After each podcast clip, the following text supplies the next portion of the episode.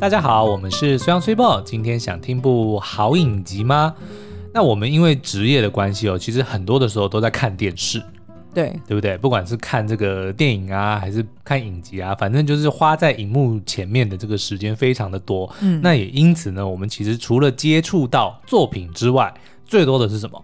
就是广告。对，对不对？所以你常常会背一大堆 广告词 哦，改善很多哦。哦，我吃了这个之后，哦，全身哦，哦，还长高了，考一百分之类的。但是我要讲的就是呢，我最近就是应该在过去这一年左右，嗯，我发现以前常常看到的广告，特别是家电广告，它的内容都有很大幅的改变。怎么说？比如说以前我们看到像什么洗碗机，嗯的广告，或者是说洗衣精。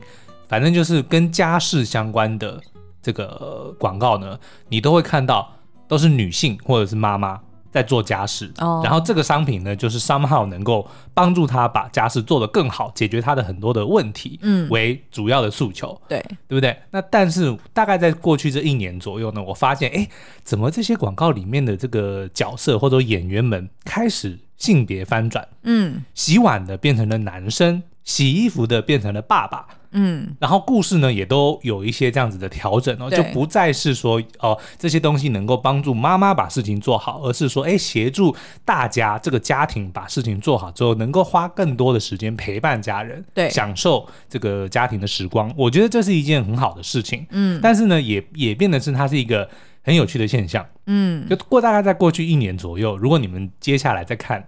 一些这些广告的时候，你特别留意一下，尤其是跟家事、家务相关的，你会发现，哎，好像里面的这个角色变成，哎，不再是以前这么刻板印象的，都是由女性要负责做家事，或者说女性来处理家务。对，然后而且我觉得，就是即便不看广告，我们拉回来看到电影或者是影集，我们发现也有越来越多作品是以。女性作为主要的主人翁，嗯，然后呃，可能视角或者是呃描述这个故事的这个主观的心境，也都是由他们来出发，然后呢，就会特别注意到说，哎，这样子的性别翻转。其实蛮蛮有意思的，嗯，我觉得它应该不能够算是一个翻转，就是一个平衡啦，因为还是有非常多的这个作品是以男性的视角，但是我们看到的说，哎，越来越多的由女性为主角的戏剧作品开始出现，嗯，我觉得这是一个还蛮不错的的现象。可是呢，呃，我们今天就要来讨论的就是有几部我们觉得很不错的呃影视作品，它就是由女性的。视角出发，然后都是探讨，算是职人剧吗？嗯、呃，对，嗯、就是等于是呃一些大家平常印象中觉得应该，或者是通常以往都是由男性来担任的角色的职业，嗯、职业，然后但是呢，现在在戏剧作品里面却翻转成为女性，嗯，然后就会让这个影集或者是呃电影感觉整个调性很不同，或者是。我们自己是觉得好像变得更好看了。是，那我们先来 tease 一下，就是先来就是给大家一个预告。我们今天要讲的三个职业呢，嗯、分别是法官、杀手，还有警探。对，然后还有哦，嗯，还有那个就是导演。哦、oh，OK，对，四个，对对对，那的确呢，呃，当然现在的女性从业这些职业的数量是越来越多，嗯、可是的确在以前的，你如果回想你看过的影视作品里面，哎，好像的确，比如说法官、导演、杀手、警探，嗯，似乎都是由男性扮演的角色会比较多，对，对不对？所以我们今天要介绍这四部呢，就全部都是改由女性作为出发点，可是我们却觉得它的精彩程度丝毫不逊色。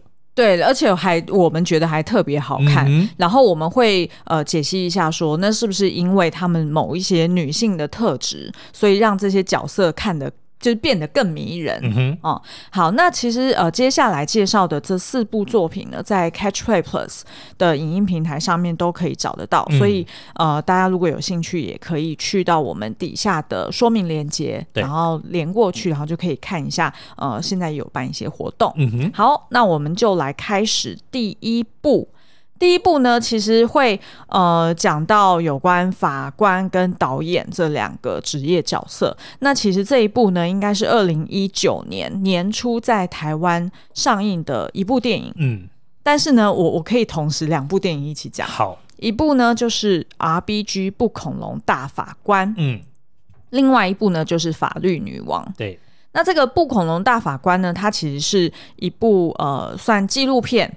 好，所以是真就是真人真事的一个呃记录，然后呢，法律女王就是根据这个真人真事翻拍成为虚构电影的，嗯，就是找人来演这个主角。嗯，嗯而且呢，呃，我记得好像都是在二零一九年的，应该是 Q one 吧，嗯，就是都是在就是三月以前。呃，同时出现，对，然后那时候就想说，哎，怎么这么巧？是他们讲好 还是？我觉得应该是有讲好。对啊，就是他互相拉抬啊。对，应该是这样吧。嗯、好，那所以我来讲一下，就是这个这两部电影呢，它其实都是在描述一个真人的故事。那这个真人呢，就是美国最高法院大法官 Ruth Bader Ginsburg。嗯嗯，所以 RBG 就是他的名字缩写，姓名的这个缩写。对，那 R.B.G 呢？其实不确定大家有没有听过。那他其实是在去年，好像去年九月份他过世了。嗯、然后在呃去年呃当时他过世的时候是享年八十七岁，享受六十以上就享受哦，不好意思，九十以上享其寿。嗯，其实这个有点 sad，你知道为什么吗？为什么？因为就是。近几年蛮多这个影视的人员过世啊，嗯、那我们就是为了要纪念他们，都会发这个相关的消息在 Facebook、IG 上面。那我就会特别去查说，哎、欸，那在不同的年纪应该用什么样的方式来称呼他们哦、喔、？OK，当然就是很心酸呐、啊，像比如说达叔吴孟达呀，嗯、然后还有那个史人康纳莱等等的，那他们都是到达一定的年纪的时候，其实要形容他们过世，讲、哦、法是不同的。对哦，嗯、你再讲一遍。六什么？六十六十以下叫做享年，六十以上叫做享受，然后九十以上叫做享其寿。哦，嗯、明白。好，谢谢你的科普。对，好，那呃，所以呢，这个呃，RBG 呢，它是呃，事实上它是美国性平，就是所谓性别平权运动的一个主要的代表人物。嗯、然后，他也成为了一个好像唯一大家。公认就是所谓的大法官网红，对对，因为他其实事实上在美国的或者是全球的年轻人心目中，呃，占有非常重要的一个地位。嗯、那他其实呢，嗯、呃，在这个 RBG 不恐龙大法官里面，他就是呃导演两位女导演，她直接访谈了这个 Ruth Bader。Ginsburg 这个本人，然后跟他的其他的友人，还有他的同事们，以及各界的学者、呃，社群媒体等等的人哦，然后去访谈说，诶，到底这个 RBG 他这个人背后是有什么样的故事？嗯，然后他为什么这么受到大家的推崇？那这个呃，我我们接下来就称呼他就是 Ruth 好了。呃，Ruth 呢，他个性是比较坚毅，然后又很很理性，嗯。用字表达沟通都非常的精准。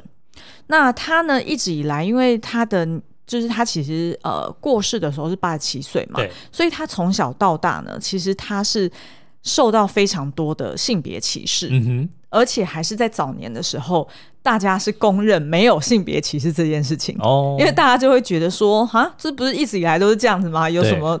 不是歧视啊，甚至没有意识到这是一个歧视问题。对对对，所以呢，对他来说呢，他就特别的辛苦，因为他等于算是先驱嘛，所以他还曾经就是在访谈里面讲过说，说他觉得他自己小时候的时候，他都自诩为他是幼稚园老师，嗯，等于是他身边的那些很天真烂漫、天真浪漫、烂漫也可以、啊、哦，浪漫也可以啊，天真烂漫的那些男法官呢，都认为性别歧视不是真有歧视，所以他们还要手把手的一一的教他们说，这样就是性别歧视，那样就是性别歧视。所以其实他做的是蛮辛苦的。那呃呃，后来我们有提到说，就是同时间。啊、呃，RPG 不恐龙大法官在另外还有一部那个法律女王，就等于是翻拍他的故事，变成一个虚构的电影嘛。嗯、那这部电影呢，他们就找来了那个《爱情万物论》的里面那个 First Felicity Jones 来饰演。嗯、那所以他们呃，他主要的故事就是饰演说，哦，他在一九五七年呃，就是考上那个哈佛法学院。然后在里面发生的一些故事，对，我这边举个例子好了，在片中呢，其实就有描述到说，当时法学院里面有五百个学生，嗯，可是呢，只有九个女学生。对。那但是呢，那时候呃，这九个女学生就等于是被老师们或者是被校方受到很多不公平的待遇。举例来说呢，他们不能使用学校的图书馆。哈。然后呢，他们在课堂上想要发表意见的时候，也不会被点，哦，就不让你说话。然后甚至是呢，那个院长还会要求他们说：“哎，那你要不要解释一下，你们为什么会被录取进来学校？又不是他决定的。”对，就有点 ridiculous。对，然后还有一点就是怪他们说：“哦，你们你看五百个里面有九个嘛，所以你是不是就浪费了九个？明明是有另外其他优秀的男性。哦”男性学员也可以进来，那你就占掉了人家的位置。所以其实这样子的观念，我觉得是古今中外好像都有诶、欸。你看，不是、啊、呃，也不是古今中外，就是。东西方都有，嗯、你看，不是那个东方世界一直以来都在强调什么“女子无才便是德”，嗯嗯，对不对？就好像说，哎、欸，女生其实你就不要懂太多，你也不要太过出头，嗯、你就乖乖的待在家里，相夫教子，这个就是最好的女性典范。其实现在这个概念也还是有延续啊，嗯、只是有点。变形了，譬如说，在感情里面有很多人，像我年轻的时候，对，也没有多久以前啦，就是我年轻的时候，同才们，嗯，都会互相去告诫说，你在跟男生相处的时候，就不要表现的锋芒太露，或者是不要太聪明。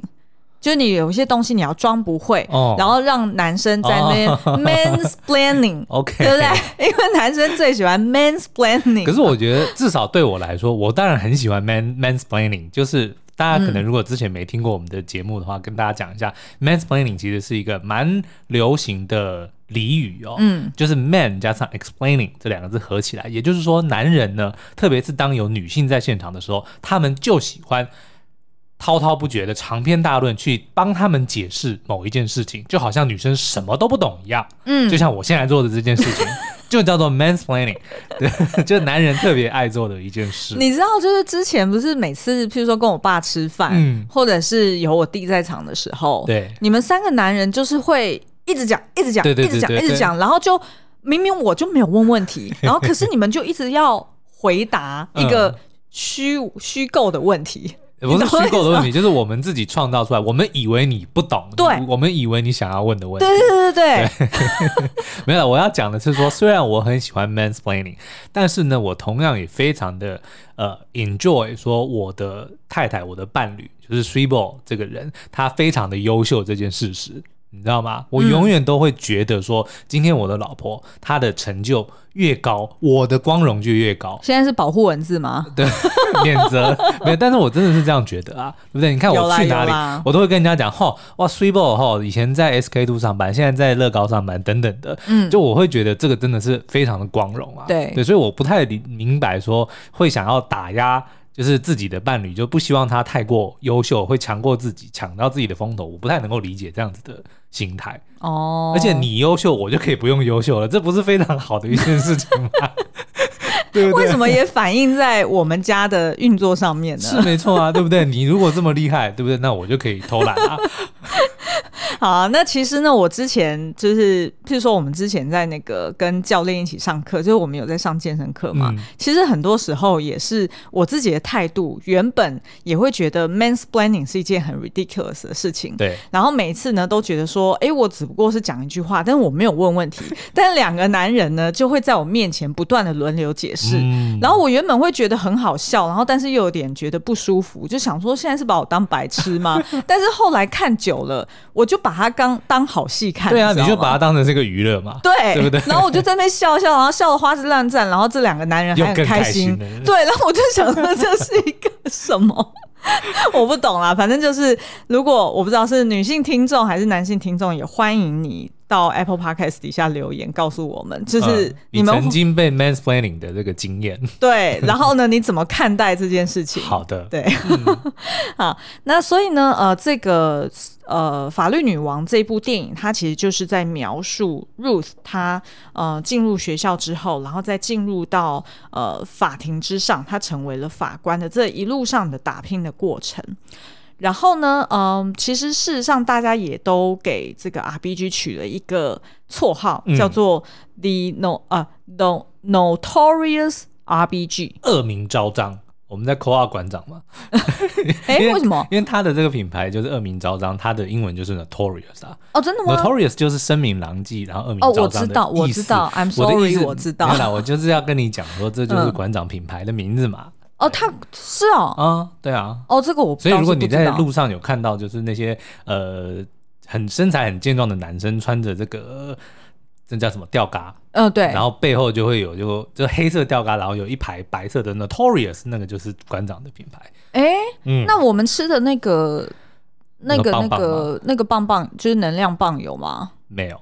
哦，就他好像只是联名，但是就是联名馆长本人，但是并不是他品牌。哦、OK OK，明白。嗯、好，那所以呢，这个呃，为什么它会叫做声名狼藉的 RPG？但事实上，这个声名狼藉的 RPG 其实是一个。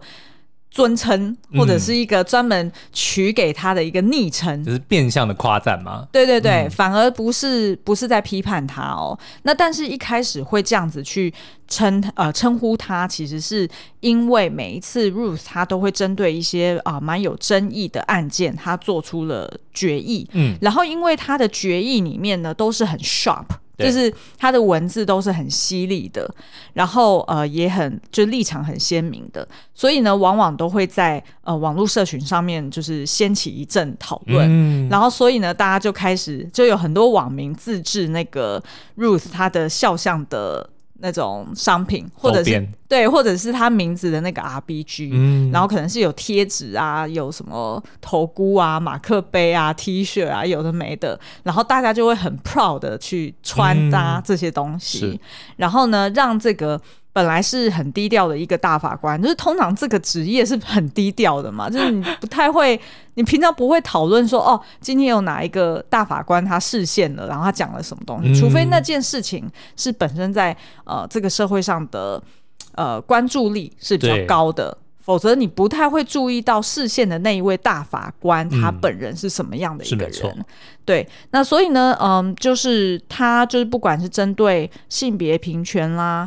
种族平等、堕胎或者是同性婚姻，他都有他非常鲜明的、很坚定的一个立场。嗯嗯，好，那事实上呢，我们在看这个 RBG 不可能大法官的纪录片的时候，呃，我我那时候是我记得我是去戏院看的，对，非常非常喜欢。然后那时候看完就觉得很感动，尤其是呢，当他描述到后面，就是呃，那是当时候高龄八十五岁的这个 RBG。他其实已经得了胰脏癌哦，嗯，然后他身体身材本来也就特别的瘦小，对。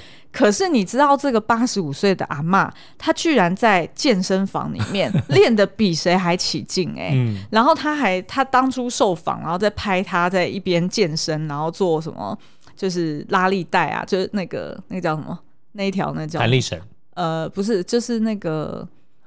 T R X，OK，他在做 T R X 的时候，悬吊式，对对对，他身上还穿着那个 Super Diva，就是超级天后的 T 恤，嗯，然后我就觉得说，哇，好想要一件哦，就是他就瞬间变成一个好像超级英雄的感觉，嗯、然后所以呢，在当时的那个教练他在受访的时候还讲说，他从来没有看过，就是一个一个。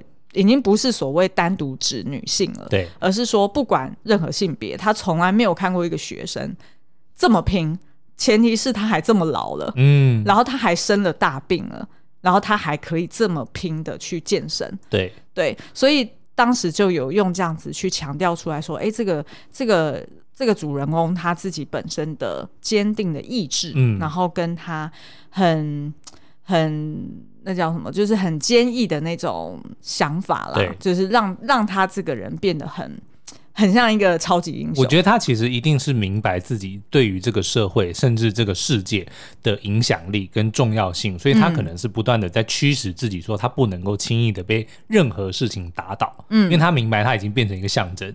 这其实就很像蝙蝠侠的概念，Bruce Wayne 的概念，他。每一次就是不管受了多大的伤，或者说呃遇到多大的挫折，他都还是会告诉自己说，他就是一个象征，他不能被打倒。对，所以我觉得这就真的就是他具备了超级英雄的心态，然后他也的确在做的这个事情。那如果听众朋友们去找这两部电影来比对。因为一个是纪录片，嗯、另外一个是剧情片嘛。对。然后你这样子去交叉比对之下，你就会对于 RBG 这个人有了更深刻的认识，嗯、然后也会理解到说，哎，呃，一个女性她作为大法官，她跟其他男性的大法官特别不同的地方在哪里？对我我自己看出来，我自己是觉得，第一个她特别的，即便她很就是她用字很犀利，然后她的观点很。很立场很坚定，嗯，但是呢，他总是用一个就是比较温和的态度去表述他的立场，对，所以并不会一下子就让你觉得说哦有点 overwhelming，然后你会感觉你比较能够同理他想要表达的一个心情，或者是想要表达的一个态度，嗯哼，然后另外一方面呢，就是呃，刚刚有就是有有。想要我再补充说明的就是，呃，我们在找资料的时候有发现，哎，这个 Bazaar，呃，它其实是在呃网络文章里面呢，他在去年九月，呃，他过世的时候是有整理一个他的呃 RBG 他的罩袍的装饰学。那个，如果大家想象，就是大法官的衣服，就是他的那个长袍，其实就是全黑的嘛。是。然后顶多就是你里面可能穿的是衬白色的衬衫。对。然后所以露出一部分的。对，就一部分的领子，就这样而已。嗯、然后基本上就不会有其他的装饰，因为你就是最外面那一件，你就是要穿这件全黑的罩袍。那但是呢，RBG 他的风格就是他想要呃营造出来说，因为她是女性。然后他的他的气质跟他的呃立场，他有另外一种方式可以去表达，嗯，所以他就着眼于这个罩袍上面是可以加一个这个叫什么啊？这个是领片吗？有点像，就是它就是一个大的项链吗？呃，就很宽的一种项链，对对对，然后就是套在套在领口这边，嗯，这一定有个专有名词，但是我们都不知道，应该是领片吧？OK，就是领子的领，然后片面的那个片，嗯，所以应该是领片。然后呢，它这个呃，它还会根据不同的场合，然后去换不同的领片哦。对，然后呃，他借由这个不同的领片，然后去表达说他的不同的立场。嗯，举例来说，如果他跟其他的法官。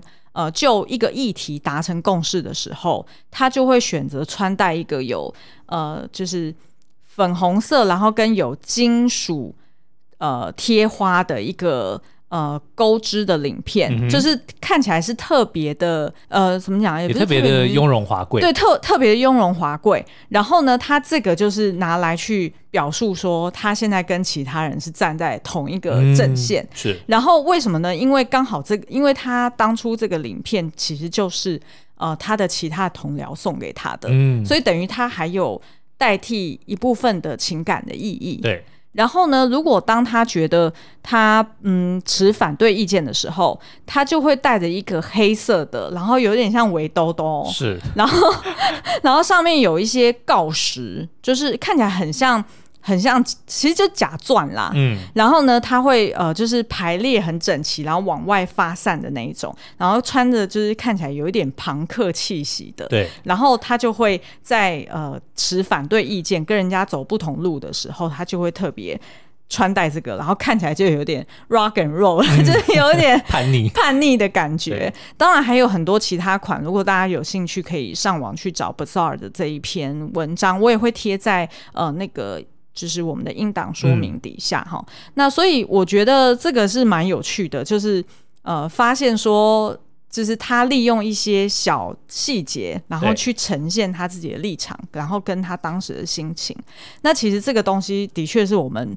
平常比较少在男性身上会看到，就是比较鲜明的。嗯，然后的确这个也成为他的个人一个很鲜明的标志。等于是说，大家在印马克杯还是在 T 恤上面的时候，嗯、也都会在那个领领片上面大做文章。我觉得这样反而是一个优势的，因为如果你今天想象他是一个男性的法官，嗯、然后他可能要大概只能够用领带。可是可是好像、呃、好像也不能够露出来，对，他只会就是露一个头、啊，对，然后上面那个结、啊、是，然后他如果做这件事情，反而可能会让人家觉得说他好像很很奇怪。可是哎、嗯，如果你今天是用一个女性像 RBG 她这样子，你反而会觉得哇，她好酷哦，她可以这样子用她的这个装饰或她的这个装扮来表达她的意见。我觉得这个这个可能是她身为，她也大概没有。当初没有料想到说，哎，她身为女性法官，竟然可以用这样子的一个方式来表达自己的立场或者是心情。我觉得她应该多多少少有想到，因为好像从就是如果看她早期的，就是她刚成为大法官，她早期是比较中庸一点，就是她反而那个、嗯、那个标志没有那么清晰，但是到她越来越晚年，她那个的确就越来越外放。是。所以我觉得这个就是他非常能够明白自己的优势在哪里，嗯、自己的劣势跟优势在哪里。我觉得这个就是非常聪明的一个做法。嗯，那我后来看了一下《RBG 不恐龙大法官》这一部纪录片呢，他的这个呃两个导演，然后同时也是身兼 producer 都是女性，嗯、呃，他们呢的风格就是在这部片里面，我觉得是特别的克制。嗯，他不会去。就是他不会去操弄对立，或者是意思是说，哦，就是所谓的自由派，就是完全就是对的。对。然后他也不会刻意的去呃美化这个这个这个主人翁。然后我觉得他就是用持一个就是蛮蛮克制的一个风格，就是也呼应了 RBG 他个人的风格，然后去指导这部电影。嗯。然后，但是同时又加入了很多很。很温柔、很优雅的一些配乐，或者是他的那个剪接的方式，也让人觉得说，哎、欸，特别的幽默、嗯，亲切。所以我就觉得，哎、欸，这部片，我记得那时候我好像在二零一九年有把这部片列为我的十大片单，是对，真的很爱。OK，嗯，好，好，那接下来苏央要不要介绍一下另外其他的角色？那我们要介绍的就是第三个职业呢，也就是杀手。然后我们要介绍的这个以女性杀手跟要追捕她的这个探员，同样也是女性的这部作品呢，叫做《追杀夏娃》（Killing Eve）。嗯嗯，这部呢其实是由 BBC America 制播的，算是黑色幽默的犯罪影集哦。那目前呢已经播完了第三季。然后每一季呢都有八集哦，然后所有的内容都已经可以在 Catch Play Plus 影音平台上面看得到。第四季应该也是蛮快就要上架了。然后他当初播出的时候呢，就获得了极大的好评哦，不管是他的这个剧情、演员的表现，然后他的风格，都让人家觉得耳目一新哦。我好爱他的原声带，是不是？音乐也很赞，音乐很酷。对，然后他的这个画面才美嘞，然后他也因此呢获得了很多的这个金球奖，包括两位女主角都各自有获得了他们的演员的奖项哦。嗯，那这个故事其实很妙哦，他是在说呢，在一个。呃，在英国军情六处呢，有一个呃探员，他叫做夏娃 Eve，但是他其实原本就只是做这个所谓的 desk job，嗯，就他并不是在这个怎么讲 field，就是没有不出勤的。对对，那军情六处呢，就是呃是负责国际的犯罪，就跟这个美国的 CIA 是一样的。那国内的呢，就是军情五处，那美国就是 FBI，嗯，所以他的，哦，对对，哎，你不知道这个分别哦？我现在是讲。我现在是在 appreciate 你的 mansplaining 吗？不然嘞，我不是在 mansplaining，你一定要把这个戳破吗？好啦，所以金群六处就是对外，嗯，然后五处就是对内，OK 的意思。所以 CIA 也是对外，嗯，FBI 是对内，OK OK，嗯，好，那这个女子呢？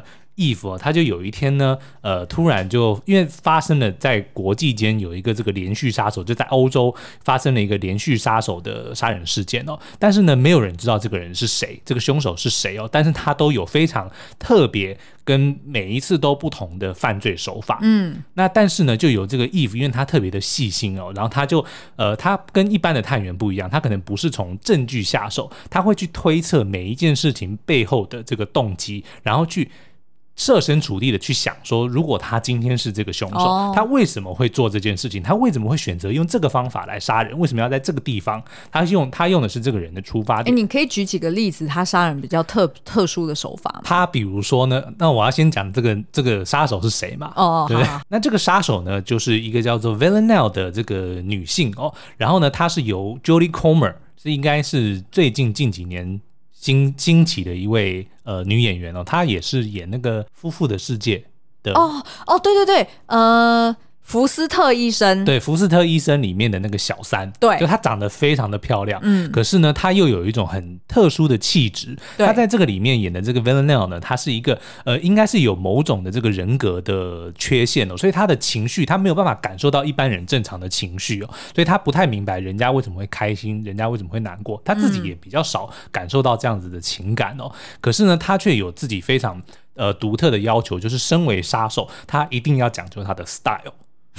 对，他杀人一定要有自己独特的手法，不能够跟别人一样。嗯，对。然后呢，在这个过程中，他也要确保说自己能够呃从中得到最大的欢乐。那其中的一个就是他的各种乔装打扮。嗯，那所以呢，像比如说举例，你问我说他有什么特别的，就有一次他要去刺杀，应该是一个这个意大利的。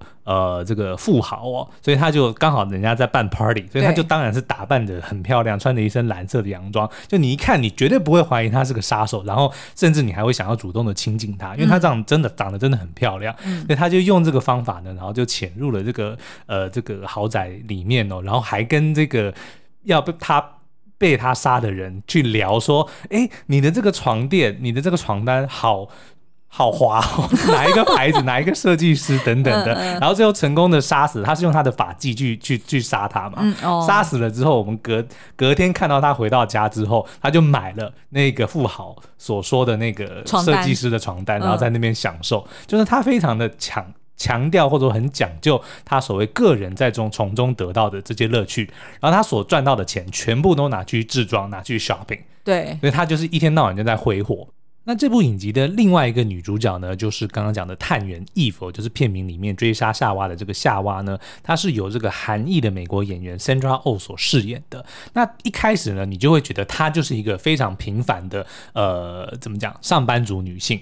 她也有一个很爱她的老公，然后她也觉得做这份工作还呃蛮上手的。可是呢，你却会感觉到她常常会也有一种。说不出来的空虚感，嗯，他好像没有办法得从工作或者从家庭中得到某一种满足，嗯，唯一的时候只有什么？当他在办案的时候，但是因为他又不是出勤的人，所以他只能够从收集来别人提供他的资料里面去找蛛丝马迹。但是呢，他有一个习惯，他常常会把。这些呃，这个犯案的这些档案或者是一些证据，嗯、他会偷偷的带回家研究。嗯，可是他并不是为了破案，是因为他很非常的喜欢去研究这些杀手本身的心态。哦，这个是他的兴趣。他对于犯罪心理特别有兴趣。所以当他发现 Eve 的这些呃，不，那个 Villanelle 的一些一些呃，这个蛛丝马迹，然后把它连在一起之后，他才发现说这几起犯罪是一个人。所为的时候，嗯，他就对这个人产生了兴趣，嗯，然后其实这部戏有趣的地方就在于什么？这两个人就是有点像猫捉老鼠，对，一开始是 Eve 要去追杀这个凶手，嗯，但是当凶手知道有人在追他的时候，他又反过来要去追杀这个夏娃，嗯，可是这两个人呢，又因为他们很多地方非常的相似，比如说他们都在原本的生活里面是感到空虚，嗯，但是却在彼此身上，一个非常了解自己的人，因为那个呃 Villanelle 他对自己他完全很困惑，他不太确定他自己想要什么，但是 Eve 却非常非常的了解他，透过研究他的这一切，嗯、所以他觉得这个人，他觉得 Eve 实在是太迷人了，嗯，那他就有一点，其实这一部有一点点是在讲女女的。感情。是是是，对，就他们在一起的时候，那个张力不是只有这个敌对关系，嗯、你还会感受到有一种很特殊的情愫，很微妙的情愫。对，像第一季最后一集，他们两个人就躺在床上，嗯、我都差一点以为说我们的那个 Jodie Comer 要。要要进攻了，你知道吗？嗯嗯、但是啊，我就不爆雷了。对，反正就是有非常精彩的对手戏。嗯、所以他们两个之间呢，我觉得这个就是在如果都是男性杀手或者说男性探员里面，你不可能看到有这样子的火花。哦、我不是说不会有男男的感情哦，对，而是只有女性才能够把这种这么细腻的这个心心里面的这种怎么讲？嗯，这种矛盾。对，他能够把它体现的出来，对，就是他很爱，然后而且而且用一个很克制的方式体现，对，对不对？他很爱的同时，他又要跟告诉自己说不行，对方是杀手或对方是探员，嗯、他是我的敌对，嗯、可是他又没有办法克制说自己想要得到对方的那种感觉。我觉得这个就是就是看呃，就是女性主人翁的呃影剧作品，嗯、觉得特别特别美的地方，对，就是他不是。不是直接大辣辣就直接蹦，我放了，全部都是在你面前，对，全部都给你了，然后然后你就直接接受，嗯，而是说你要从他很多很微妙的表情、动作，或者是他讲的这句话，他为什么接他那句话，然后去判断说，哦，原来是这个意思，嗯、就会有很多这种。就是比较比较 subtle 的这种这种东西，然后你就会觉得它特别的美，对，然后戏剧张力特别的足。是，那反正我们就是非常推荐《追杀夏娃》这一部，但是因为如果我们想要讲太多它的剧情的话，又会失去了剥夺你在看剧的时候的一些乐趣，哦、所以我们就只要点到它的这些怎么讲，它的。亮点，然后我保证你看了之后，你一定会非常非常的喜欢。嗯，嗯好，好，那我们最后的要介绍的呢，就是第四个职业哦。是警探，那相信你听到警探一定想到的是什么？布鲁斯·威利啊，对对对对对对对对，对不对？对，或者是那个什么 Mel Gibson，然后什么呃 Samuel Jackson，反正就是这些男子汉硬汉们，对不对？然后一天到晚就是凭着自己的这个专业的这个经验啊，或者是这个勇往直前的这个胆识，去屡屡破案哦。而且通常他们要么是没有家庭。要么就是对不起家庭，对对对不起家庭，然后老婆就是可能 maybe 离婚或分居，然后带着小孩去娘家之类的。就他们一定都是在工作上面很有成就，却有一个非常失败的家庭。可是我跟你说，嗯，而且还常常为了要，我不知道为了要搞笑，还是说这个是男性。特有的特色就是，通常他们即便很有才华，但是也常常闯祸，嗯，对不对？哦、对，就是常常会留很多烂摊子，烂摊子给就是后勤的。他们的队长，对队长每天都要在骂他们，然后说对对对对，Give me your badge, give me your gun。对，就一天到晚说你停职，不准再做了，然后他又私底下去办案。对，就通常都是这样演。对啊，然后最后就可能他又成功破案，然后哎又被 promote，又变英雄。对，然后但是就是在一个非常不稳定的情况之下，嗯、然后破案。好，那所以我们今天。要介绍的这个影集呢，叫做《东城奇案》哦，《Mare of Easttown》。嗯，那它这个一共有八集哦，目前其实还在跟播中，还没有播完哦。可是我觉得已经是呃，算是近年来少数看到的非常优质的作品之一哦。而且的确好像在台湾比较少人讨论，真的蛮少人讨论的啦。嗯、那可能是因为题材，因为毕竟警探的片子，它就会稍微有一点点沉闷，嗯，这个是不可否认的、哦。对对对。那如果是电影，可能因为节奏会快一些，然后动作场面多一点，嗯、但是这部片里面其实基本上都是在讲这个剧情啦，嗯，然后还有就是演员自己的心路历程哦，所以的确可能没有像其他的警匪片或者是警探片那么样的刺激紧凑。可是我跟你讲，它真的是好看，嗯，而且演员是谁？演女主角就这个女主角就叫做 Mayor，就是这个片名里面的 Mayor of Easttown，嗯，呃呢就是我们铁达尼号中的 Rose Kate Winslet。哦、嗯，那你们都会一定觉得说，因为她当初演那个其实就是一个非常活泼外放的一个女孩子嘛。嗯、那后来后来陆续也都是演了很多这种，因为她的外形就很古典美，嗯，所以她也陆续接了很多这样子的角色。对，所以你都会觉得哦，她应该就是那样子的演员。可是在这部片里面呢，非常的妙，她演的呢就是一个中年的。警探，嗯，然后呢，家庭不和谐，嗯，工作能力很强，嗯，然后呢，呃，怎么讲，自己有很多的心事，生活并不顺遂。你看，如果我刚刚听这样子解释，你会觉得说这一定是一个男警探，对，错，她是一个女性，嗯，对，她同样的也是跟老公离婚，然后呢，跟家人的关系呢不至于紧张，可是她总是会有一点点疏远。嗯，对，就是比如说她跟她老公离婚哦，可是她家人全部的一面倒都认为说问题是出在 Mare 身上，她老公没有问题，而且还跟她老公感情很好，嗯，甚至连她老公要新娶的对象，他们都觉得很。很好，很 welcome，对，所以就让妹妹会觉得很莫名其妙，说，哎、我是你们的女儿，我是你的妈妈，你为什么反而是更挺前夫？对，所以她在家庭上面就有很多这样子的问题哦。可是因为她的工作能力本身就很强，所以她也得到了这个呃当地民众的信任哦。比如说你出了什么事，都一定去叫她来嘛，说我们家有个偷窥狂，然后就叫她来看之类的，然后也会跟她就分享很多自己家里面的琐事，像比如说一开始刚刚讲的偷窥狂，对就那个。呃，屋主就是一个阿嬷，嗯嗯、就还跟他讲说，我老公叫他装监视器装了那么久，结果也不装，就是当着他的面去抱怨她老公之类的哦。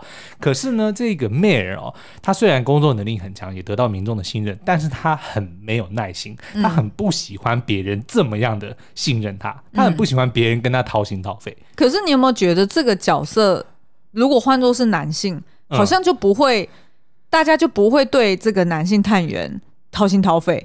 不会去跟他抱怨说，我老公都怎么样怎么样啊，我老婆怎么样？对。然后呢，当我看到就是 Mare，比如说他虽然是很尽责的去做他的职业，但是却很明显的对这些人，对他身边的人有一些不耐烦的时候，我不免会心中会有一种很奇怪的感觉，说，诶，奇怪，为什么你会这样？但是如果是男性，我觉得我可能不会这样觉得，我就觉得这就是他的个性，对，他就是孤狼。Oh. 可是，如果是女性的时候，你就会这样想说，好像这个特性不应该在女性的角色身上。哦，的确是，大家应该会预设立场，觉得，呃，女生就是要特别有耐心，然后很细心关怀他人。嗯。那当她是完全是反面的时候，就会觉得，哎，好像就。觉得对他有点疏远了。对，所以这一部戏，我觉得基本上的亮点，我刚刚讲的，其实在大概影集的前半集，你就已经完全能够感受到。嗯、所以我甚至不需要告诉你说这部戏它的剧情在演什么，你大概就已经能够发现说，哎、嗯，他用这样子的一个设定，我们刻板印象中认为这应该是一个男性角色，但他却是一个女的。嗯，他会如何的要去面对他在工作上，他在这个家庭上自己的人生。所遇到的各种难题哦，嗯、那自己这个剧情本身当然也是因为是以破案为主嘛，所以就是讲一连串发生在他们所谓这个 East Town，、嗯、就是东城的呃这个小镇里面的连续杀人事件，所以悬疑的成分也是有的，然后这个剧情的转折也非常的精彩，嗯，所以但是我还是不想要多暴雷，我只是跟你讲说，光是凭着这样子的设定跟这个 Kate Winslet 的演技呢，这一部戏你看了你也绝对不会后悔。那你觉得她作为就是女性探员，她跟就是以往的男性探员比起来，她有哪一哪一项专长特别的突出？我觉得她虽然表面上是没有耐心，对，可是她一定会确保说她把事情。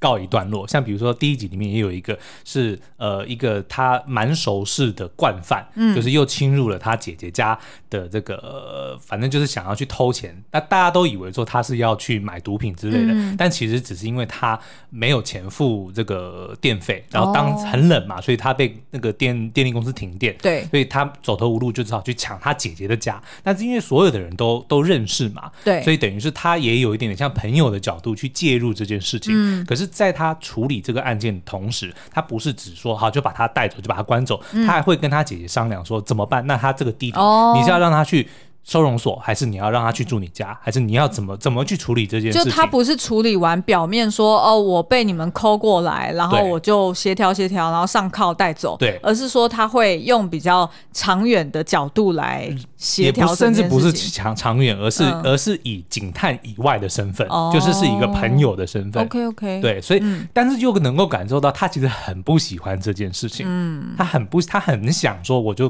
公事公办。对，对你你犯案了，我就把你丢到收容所，或者我就把你关起来就好。嗯、但他又不能够让自己这么做，他还是就会去跟他姐姐商量，那你要怎么处理你弟弟？然后还会去替他想，对不对？你如果被关会很惨，然后但是你回家你会冷死，就怎么办？就是会用这样子的方式。去去解决问题了。嗯，那其实我觉得，就是最近的，就是以女性主人翁的视角，不管是呃，可能是编导就是女性，或者是主人翁的故事，它是以女性为主的。嗯、我觉得这些呢，都是越来越多是非常好的，因为就像刚刚苏阳讲的，它取得一个平衡嘛。嗯、而且呢，其实事实上，这个对于呃，就是。小女生来说是很重要的一件事，嗯、因为等于她从小到大，她就可以有除了呃，就是典型的我们想象的迪士尼公主以外的角色。嗯或者是偶像，或者是一个楷模，他可以去模仿，他可以去幻想。嗯，因为其实所有的小男生，我相信你们小时候都一定有所谓，譬如说你在漫画里面，对啊，我要当太空人，我要当消防员，对，就是你会有很多东西可以投射。嗯，但是小女生们其实是没有的。对，我要当公主。对，就很很 对啊，对，就是可能是一个不切实际的一个一个梦想。对对，那所以呢，其实呃，之前我记得我有看到有一部纪录片叫做《改革好莱坞》，它里面其实就有特别提到，他说大众媒体是有力量可以去教育，然后并且塑造人的思想的，嗯、因为你在荧幕上面看到那个让你投可以投射的角色呢，它就有对你产生非常不可思议的影响力。那所以。那他们就呃，譬如说像有一个基金会，就是有这个《末日狂花》里面的 Gina Davis，他所呃办的一个 NGO 的团体，然后他这个团体呢就叫做媒体性别研究院。然后他就跟 Google 去合作，说，呃，他去研究，就是在二零一七年收入就是营收前一百名的电影里面，嗯，他就去计算说，男性主角跟女性主角的出场时间是不是有差异，就是他去做这个大量的呃。Data 的这个分析，然后去理解到说，哦，是不是我们在电影产业有做到平衡这件事情？嗯、那我可以举几个例子哦，譬如说他在呃那个就是这个二零一七年前一百名的电影中，他就发现说，男性主角出场的时间其实是女性主角的两倍。对。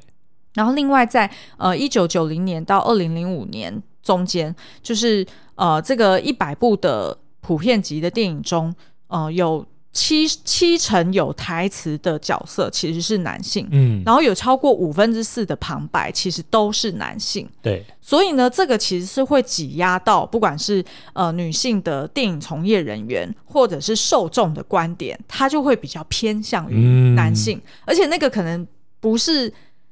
呃，他不是刻意这样子教育，而是说他会潜移默化你的，是你的你的潜意识里面就会自然而然这样认为说，哎，我听到是男性的旁白，我觉得可能比较有具权威性，嗯、我比较可信。对。然后当我听到女生可能是比较高亢的声音，或者是呃，她的语调是比较就是起伏比较大的，嗯、我可能就会自然而然认定说，哦，这个代表的是不可信，不够专业。哦、对，所以他就呃，在这个。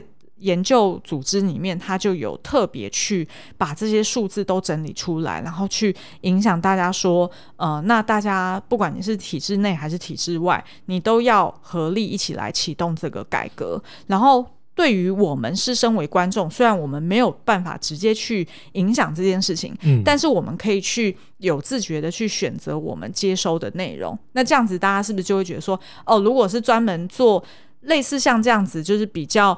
平衡的内容，或者是以女性角度出发的内容，嗯、然后如果受众大家都愿意去看、愿意去理解，然后去讨论的话，那是不是就可以影响这个源头？大家就会觉得说，哎，那我做这件事情是。是是好的，对就是我是被鼓励的，而不会觉得说、嗯、哦，我很认真做这些女性观点的作品，然后但是都没有人要看，连女性自己都不看的话，嗯、那他就会觉得说，那我何必要做？对啊，所以我觉得像迪士尼可能近年来他也非常努力在做这件事，像《冰雪奇缘》，我觉得就是一个很勇敢的创举，哦啊、因为一直以来迪士尼的公主作品最令人诟病的就是永远女性都是被需要帮助的弱者，然后呢，永远都会有一个。高大强壮的男性出现，拯救 save the day，嗯，然后解决所有人的问题，从此过着幸福快乐的人生。嗯、但是你看，像这个《冰雪奇缘》里面呢，女主角 Elsa 她不止没有爱情的对象，所有的这个难关也没有靠着呃某一个很 dominant 的男性角色来来帮助她。解决这个难题，而是都是自己往内求，对对对，从自己的内心去找到力量。嗯，我觉得这个就是一个很很很了不起的创举。甚至你看续集，她她们两姐妹其实是朝母亲的方向去求，嗯，对，所以就是。呃，母族那边，对，呃，就是小时候给他们的一些鼓励，或者是带给他们的 legacy，对，然后他们因此而获得力量。我觉得这个是蛮好的。而且这个其实并没有所谓的对错，不是说哦，以前的这种男性出来拯救的的就是错误的，嗯、不是，而是说应该要有不同的观点，对，对不对？就平衡一点，对，然后可能让观众自己去选择。但是如果当你所有的作品你只呈现一种的话，那自然而然你就限缩了其他的可能性。那今天我们介绍的这几部作品呢，现在在 Catch Play Plus 上面都可以看得到哦。对，然后在五月底之前，他们也有一个特别的活动。那有兴趣的听众朋友们，可以在呃这个下方的说明，然后去点击链接看更多。嗯，好，那我们的节目就到这边，我们下次再见，拜拜，拜拜。